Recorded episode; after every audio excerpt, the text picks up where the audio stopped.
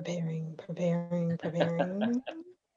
we are now live. Hello out there, Facebook. I am Ernestine um, Ernestine Lyons, and I'm the host of Quick to Politic. And we are kind of deviating a little bit from, you know, mostly the the local politics topics. But you know, as I say on the show, it's it it's everything you know it's it's small business it's you know um, politics and it's everything that that kind of touches on what makes our society tick. So you know um, we're going to be talking a little bit about um, small business and investing and venture capital um, bitcoin and this is going to be like the first of a series that kind of explore finance and you know money and business. So um, we're just kind of going to be joined by my wonderful guest dave David. Hello, David Smith. Um, he's going to be talking um, with us on some of these questions. And so tell us a little bit about yourself, David, and welcome to Quick to Politics. Oh, thank you so much. A little bit about me. I'm a you know, tech nerd. I was a kid who was into programming and Dungeons and Dragons and all that stuff. Thought it was super nerdy when I was a kid, and, and now that's the cool stuff. and it worked out okay because turns out, you know, those programming and spreadsheets, they are helpful in life. Oh, for sure, for sure. And so you are into okay, Bitcoin. So I think this is this is something that everywhere you look, there's some you know uh, social media influencer who's like, I can show you how to invest in Bitcoin, or you know, you should you know expand your forex portfolio. And you know, Bitcoin to me is a bit nebulous because in some ways it's like you have cryptocurrencies and Bitcoin being the the, the most you know prevalent one and it's the one that is you know you hear about that and it's synonymous with cryptocurrencies so tell us a little bit more about bitcoin um, bitcoin derivatives and you know investing in cryptocurrencies I think Bitcoin is one of the, I think it's gonna be one of the great inventions of humankind, you know, up there with like language, the invention of the wheel. And prior to Bitcoin, you know, you have this, this system that people can be excluded from. I think there's about 7.5 billion people on the planet, and maybe about 700 million of them have banking services. And so there's a whole ton of people who are excluded from the banking system and it's really hard for these people to you know engage in commerce. Or you know if i want to do business with somebody in thailand you know we have to go through banks and there's opportunities for scams and fees and all these kind of things. And what bitcoin does is it just like the internet where it levels the playing field and everybody's on the same playing by the same rules it doesn't matter if you're if you're a billionaire like Warren Buffett or uh, you know if you're somebody like us where we're not billionaires. I don't think you are. Are you? not yet. not yet. Someday. So it's the same rules for everybody, and I just I just love that kind of stuff where people have the same rules. There aren't these power structures. We have to ask people to do things. And just like the internet, I mean, you know, it's amazing now that you can go on and broadcast on Facebook and there could be a million people watching. Whereas, you know, 60 years ago, that, that was impossible. You'd have to go and construct your own radio station or, you know, beg somebody to put you on a show. But now you're in control. And Bitcoin is doing that same thing to the financial system and empowering people. And so that's what I got really excited about uh, seven, seven, nine years ago. First about Bitcoin nine years ago. Uh, unfortunately, did not invest. It was about five dollars a coin. Um, but I did I did uh, invest in 2013, and I've just been a, a big fan ever since for seven years. Uh, there's just amazing people in the space, and I think they're really building tools that are going to empower billions of people around the planet. So you actually shed a lot of light on, you know, something that to me it's like, okay, well, how does it work? What what do you do you actually go to the store and you use these currencies or is it something, you know, a little bit more uh, close to, you know, just trading investing and it's it's something that you have for you know just future purposes. And you know or is this the future of not having to use things like credit cards and having having the option to protect yourself from fraud or you know having you know just like when target a couple years back had that big giant hacking issue where they got into people's accounts and you know is this some sort of you know just the future of how we interact with currency yeah, I think it is the future, and I, th- I think today it's not it's not very useful. It's like uh, you know everybody today has a computer. I think I've got four or five computers here in my apartment, and that was unimaginable, you know, 40 years ago. And the computers were really hard for anybody to use. You know, there were these you, know, you type in commands and kind of do programming to make these things work. But you know, people worked on it and worked on it and worked on it. You know, Steve Wozniak, Steve Jobs, Bill Gates, and brought it so everybody could use computers. And that same thing is happening in the cryptocurrency space. Every day, you know, there's, I don't know, hundreds of thousands of people, who knows, making cryptocurrencies a little bit easier, a little bit more useful every day. But today they're, they're not they're not particularly useful. There's so much knowledge that you have to have to use these things that, you know, like that example I gave, if you want to do business with somebody overseas, you know, you've got to worry about, you know, security and, and technical details and all of that. And so I don't I don't think we're there yet. I envision a future just like email. You know, if you send an email today, you're using all kinds of internet protocols and simple mail transfer protocols, but people don't need to worry about that.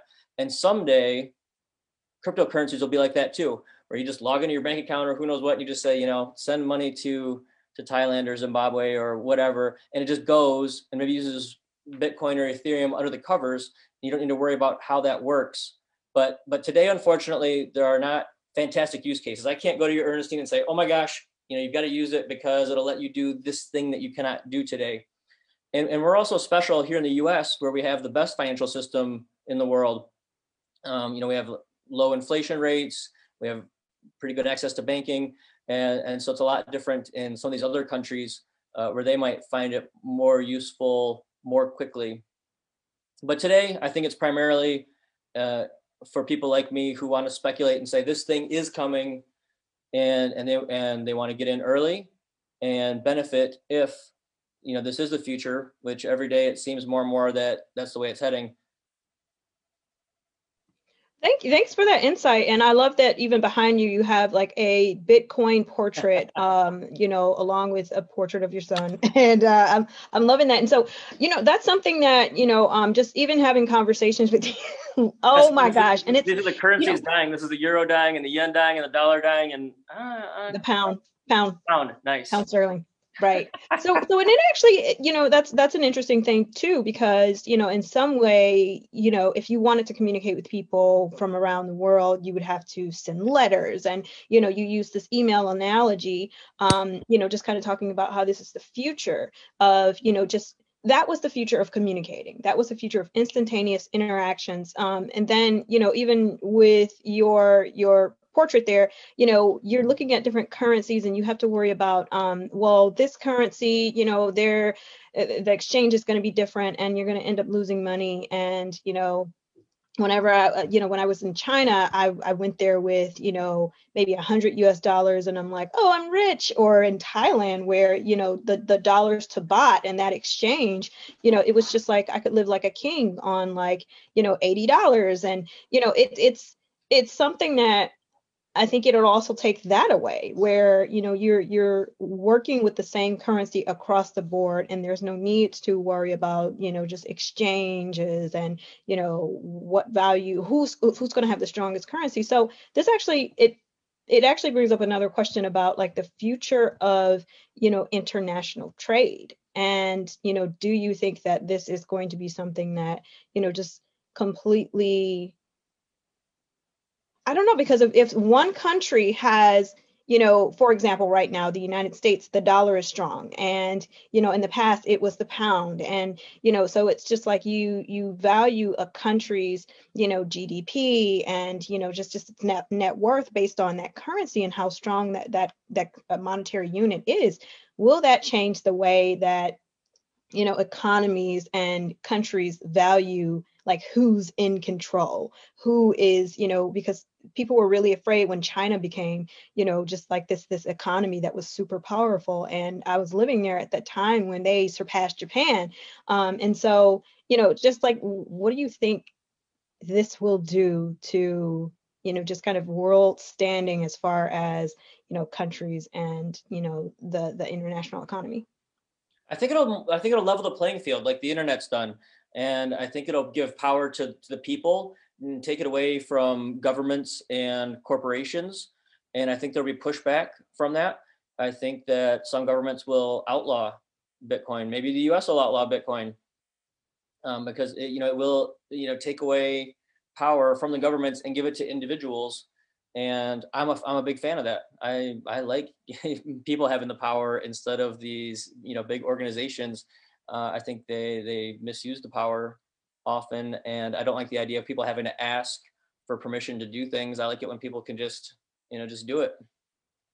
Right, right, and I think that's something that technology is also doing. A lot of, you know, um, you know, just tech companies in general. They're going to be more socially conscious. They're going to be, you know, more apt at innovating and just doing things. And now you see a lot of the rise of corporate social responsibility where big companies want to do good by people. And I know it's debatable when you talk about people like Jeff Bezos, who you love, um, and, you know, um, oh, you know, and Elon Musk, I know he's your favorite too. People are just like, wow, my gosh, these guys are evil. But it's just like, look at how much they actually are doing compared to, say, you know, the captains of industry and the robber barons of, you know, centuries before like JP Morgan and you know Andrew Carnegie. It took them into the end of their lives to actually do good, but you see people like, you know, Bill Gates and Steve Jobs trying to do good, you know, in in real time you know because technology is actually making things better for people and they're recognizing you know where they can come in and fill a void that you know governments are not necessarily even able to do so yeah yeah i think that's that's it's something that it's definitely going to be a different world, you know, for the generations to come. Um, and in terms of, you know, the ease of being able to do things and the way that corporations are now conscious on, you know, how they want to step up and be there um, to fill the void that, you know, governments are not necessarily even willing to do. I, th- I think a lot of people feel like corporations, you know, control or pull strings, but but I think this corporate responsibility, I, I don't think that's coming I, don't think you know Steve Jobs or anybody sat around in a boardroom was like, "Hey, we're gonna we're gonna do responsibility." I mean, there are definitely CEOs who have that, but I think on the whole, it was really the people, you know, saying, "Hey, we're voting with our dollars, and if you're not responsible, we're not to buy your product." And I think that's one of the amazing things about the free market is you know Jeff Bezos or Elon Musk. If if everybody in the U.S. stopped buying Amazon tomorrow, he has to listen. You know, he's like he's like a slave to you know the American people, to his customers and and he has no no power without without his his customers.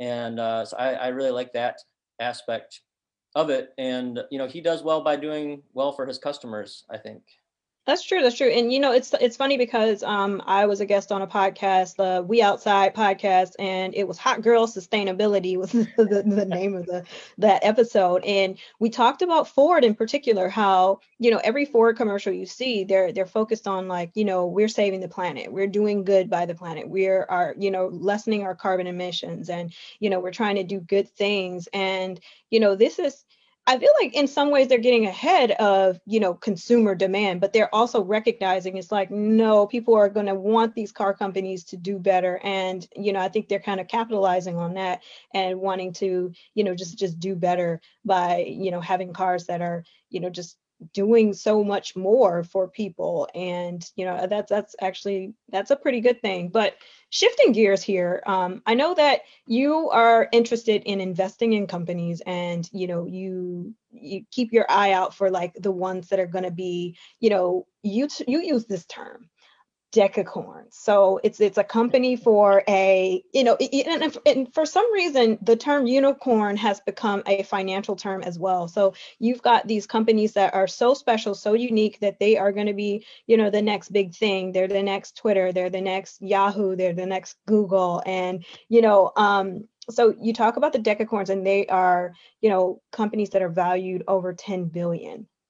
Um, so and then there's startups that are soonicorns. So that means they're they're soon going to be this this you know hot thing for angel investors and venture capitalists to to jump on. So let's talk a little bit more about this and how companies that you know I work a lot with small businesses with Build Institute, and you know I'm an entrepreneur myself. So uh, how do companies and get to this and you know what is what where are all these terms coming from and why are they you know just why is this something that in the in the 21st century we're seeing more of? Yeah, well, so I think I think one, I think why we have these terms is because otherwise this stuff is so boring. You know, it's so boring to look at spreadsheets and numbers. But if you put cool names with it and unicorns and people think unicorns and rainbows, that sounds happy and, and fun. So uh, you know, I think people like to spice it up. I've noticed in the financial space too, there's a lot of basketball and baseball analogies, probably from a bunch of nerds who have never played these things but uh, but I think it makes it more more fun. So you know maybe that's something with the terminology. Okay, okay. And Um, so as, as to why why that there are maybe more now, and, and my I think my experience was a lot in the tech, in the tech and the software uh, world, and you know I think it's really amazing now where you know, maybe 50 years ago, if you wanted to build a, a company and you wanted to build a car company or something, you had to you know get a factory and you know a whole a whole big investment. And even in the in the 2000s, or in the, or maybe in the 1990s, if you wanted to build a software company, you needed to buy millions of dollars of servers or who knows what to stand up a, a Yahoo or a Google.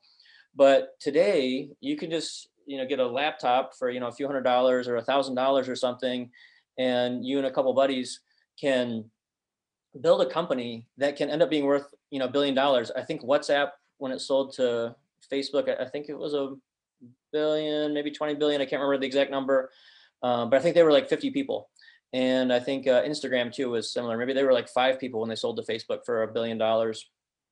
And it's really amazing the the scale that people can get to, you know, using the internet and distribution, the power of code to build these massive companies in a relatively short time frame, you know, seven to 10 years, and you know, go from you know zero dollars in, in valuation to you know a billion or or 10 billion dollars uh, I think in Uber's case, what I think they started in 2009, maybe. It's like 11 years later, they're uh, or they're worth now 60 billion, probably something like that. Right, right. And it, and it's just like um, a lot easier to be able to make, you know, that that jump from I have an idea and I also have a MacBook, so I'm to, you know, sit here and design a logo myself. Whereas before, say if you were starting this company in 1991, you know, you'd have to go and find some person who, you know, pull out the yellow pages and it's like, okay, I need a logo, but then I also need to, you know, get out there and market it and I have to go find people to, you know, and it's just, it's easier because you can do all these things yourself on Canva. You can do all of these things, you know, just, just using, you know, Photoshop and, you know, you can take classes to understand, you know, what the marketing is going to need, what kind of marketing is going to be, you know, something you, you have to push for or, okay, no, I swear this dog, she only makes noise when she knows I'm occupied with something. She wants me on So, the um, screen. Exactly, exactly. Um, but it's it's it's really easy and it's accessible and you can sit there and you can put your business plan together. You can, you know, reach out to investors and you don't have to be this person who, you know, oh well, I only have this that way and, you know, so therefore it, it- it's just accessibility. And I think that's technology has really made it easy. You can set up your own website. You can, you know, coding is is you know a lot easier now and you know a lot more folks are learning programming and they're learning um, design and you know so so it's just something that everybody has the capability to do and then even with youtube if you don't know how to do it then you're going to learn how to do it a lot faster as opposed to like oh i should go get a business degree if i want to start a business. It's like eh, it's not necessary. You can go take a build class. And you know that way you'll just be be more primed for just knowing exactly what you need to do Ernestine, yeah, I think I think you're onto something there too. Yeah, the the accessibility of information. You know, 1991, I don't know if you would have went to the library or something to figure out how to do a startup, but you know, today there, there's podcasts and YouTube videos and all kinds of online classes and books and all kinds of things to help you know. Here's the here's the steps. Here's how to do it. Exactly, exactly. And so um it, it's just kind of easier to get yourself to that point and you know even meeting people. You know you have things like linkedin and you know having opportunities to just like uh, you know reach out to somebody and ask them like hey can i pick your brain? And you know i know that you are an investor. And i actually had somebody who tell uh, who worked with quicken loans and told me like hey you know i love your business idea your business model. I would be willing to invest in your company. And i'm like oh i'm not there yet. But at the same time you know it's it's just like okay well you can reach out to people. And you know i think even when it comes to just like investing in small business period and starting a business it's it's it's definitely that time. Um and so you know those are those are a lot of the questions that i had um around so what do you think the future of you know just investing in small businesses will be um, especially given that we had the pandemic and it kind of threw new barriers as far as you know do you think the tech industry is going to be in, impacted the way that my favorite type of business which are like mom and pops and you know folks who maybe ne- didn't necessarily have a web presence and you know it was only you know recommendations and foot traffic and so so now like uh, how do you see that world maybe being the focus of a lot more um, investment, venture capital, and folks who want to put nurture and pour into them? Because I think historically, you know, you got these tech companies and people want to invest in them because they're going to have this huge turnaround, this huge profit, and it, they're going to be, you know, something that folks are going to go for as opposed to,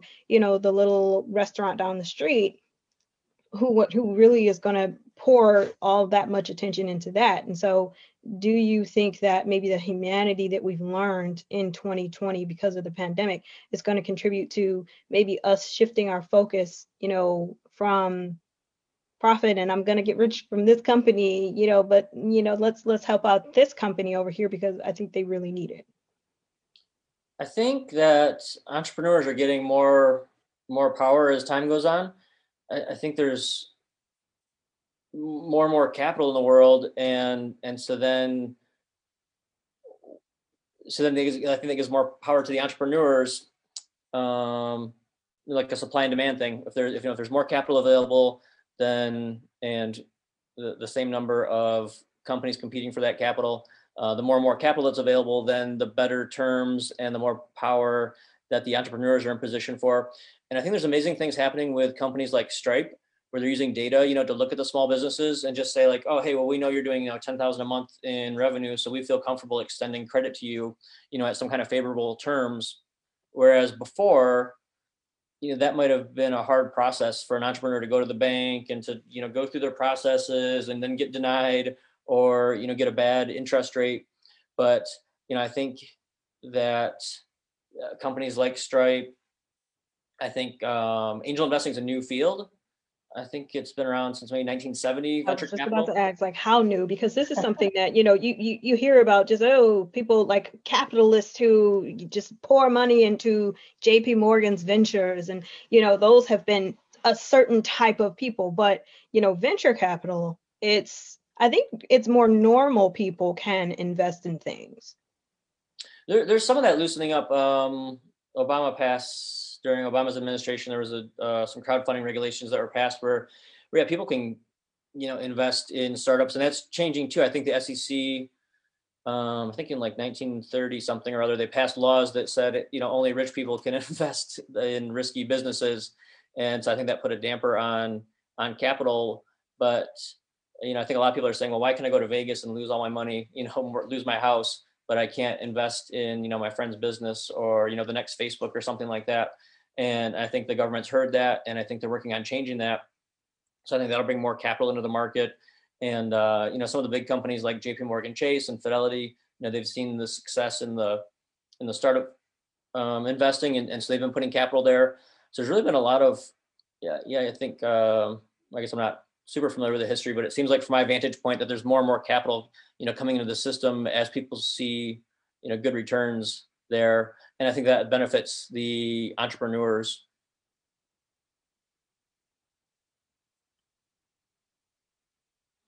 But I, I'll, I'll, say, I'll, say, something controversial. So you asked about, you know, do I think I think in our lifetimes, I think people aren't going to work.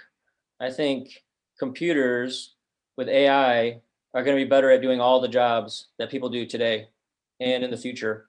Uh, just like it doesn't make sense now for a human to, to play chess. If they want to be competitive, it makes sense to have a computer do it or go. And every year there's more and more things that it doesn't make sense for people to do anymore because computers are just better at it. And I think in our lifetimes that it'll just make sense for computers to do all the work and for people to not do any work. So that that's my that's my controversial thing out there. Well, you know what, you you you are right, and I think that kind of makes the need for you know just kind of having a diversification of the types of jobs. And like the job that this is why it's something like I was reading an article about how you don't want to ask little kids, well, what do you want to be when you grow up? Because the jobs that they may dream of now may not exist in the future, and we also have to be able to pivot on a dime to recognize that you know this isn't going to be an industry anymore and you know this may be replaced and it can be mechanized it can be outsourced it can be something that you know why are we doing it this way? You know and and to, be able to innovate you know in a moment's notice. And i think that's something that technology is giving us. Um, and do you think we're going to have like a dystopian future where it's going to be like 1984 and, you know, the machines were going to be our overlords and um, it, it'll just be something where like it's kind of scary because there's going to be a special set of folks who have the skill to be able to you know just just operate in this world. Whereas you know if we're not evolving and we're not keeping up with it then everything that we do because we you know are not necessarily adapting to this evolution we become stagnant and we become outmoded. And then we are left in the dust because we're not keeping up with the things that are changing so quickly? I I hope not. I'm almost an optimist, so I, I think technology will bring good to humanity. Um, you know, we'll, we'll we'll see. It'll be interesting, you know, how powerful an individual person can be and the destruction that they can, you know, wreak. Uh, you know, like how we dropped an atomic bomb on, uh, or two atomic bombs on Japan uh, 60 years ago. And, and, like, that's amazing. You know, that, that destructive Almost force didn't exist. What's that? Almost 80 years ago now. Yeah, yeah, and then, you know that destructive force didn't. Oh yeah, my math is off. Uh, that destructive force didn't exist, you know, 100 years ago. But now, you know, one one plane with one bomb, you know, could do that kind of damage. And when we talk about, you know, people getting even more powerful, you know, all it just takes is, you know, maybe one drone strikes now. So, you know, you don't even have to have a driver anymore. but, but I think it'll be good. You know, I, th- I think, I think it'll be good for humanity. And, uh, and I think it'll provide, you know, great things, energy abundance, you know, food abundance. You know, there's people in the world right now who don't have clean water. Uh, you know, there's uh, people who don't have access to food and, and, and there's such a, a, you know, disparity. I think you've traveled around the world, you, you know, just being born in America, we have, you know, such a, I don't know, you know, warped, different, higher sense of a standard of living than than a lot of the you know few billion people on the planet, and uh, I want to see that more more equal, where you know it doesn't matter so much. Right, right, and I think you know it, it's more, you know, I don't know, we, are living in a very consumer conscious kind of world where in the US we do have that standard of living where it's just like, oh, you need to have a disposable cup for everything. Whereas in developing nations, they're going to use the same jug over and over again. And, and it's, if anything, really they're, they're, living the same way that you know generations of people have lived which is actually better for you know the environment is better for your bottom line is better for you know the planet um, and it's better for people around you. But i think it's really um, to your point that it's going to take wealthy industrialized nations to kind of you know realize that hmm okay we don't need to have all those things all of those creature comforts. You know we can definitely get by without them. And you know, maybe live a little bit more like people in the 1930s lived, where it's just simplicity. And I think that's something that, you know, we're getting back to and we want to aspire to to try to, you know, get back to, or at least I don't know, maybe it's just me and my my very eccentric world view um on just just not necessarily wanting to have all of this capitalism um, and the the craziness that that comes with it where you just like spend spend spend consume planned obsolescence everywhere buy a new one upgrade update. And so um yeah but that it's, it's definitely an interesting uh conversation but thank you so much for exploring these topics uh, related to technology and investing and bitcoin and cryptocurrency so um it's been really great talking with you, David. Thank you so much for coming on. Let the folks out there know where they can find you um, and, you know, just hear more from you and all that fun jazz. Well, thank you. I'm on Twitter at David Silva Smith. Awesome. Awesome. All right. Okay. Well, thank you out there, everybody, for tuning in and have a great one. This has been Quick to Politic and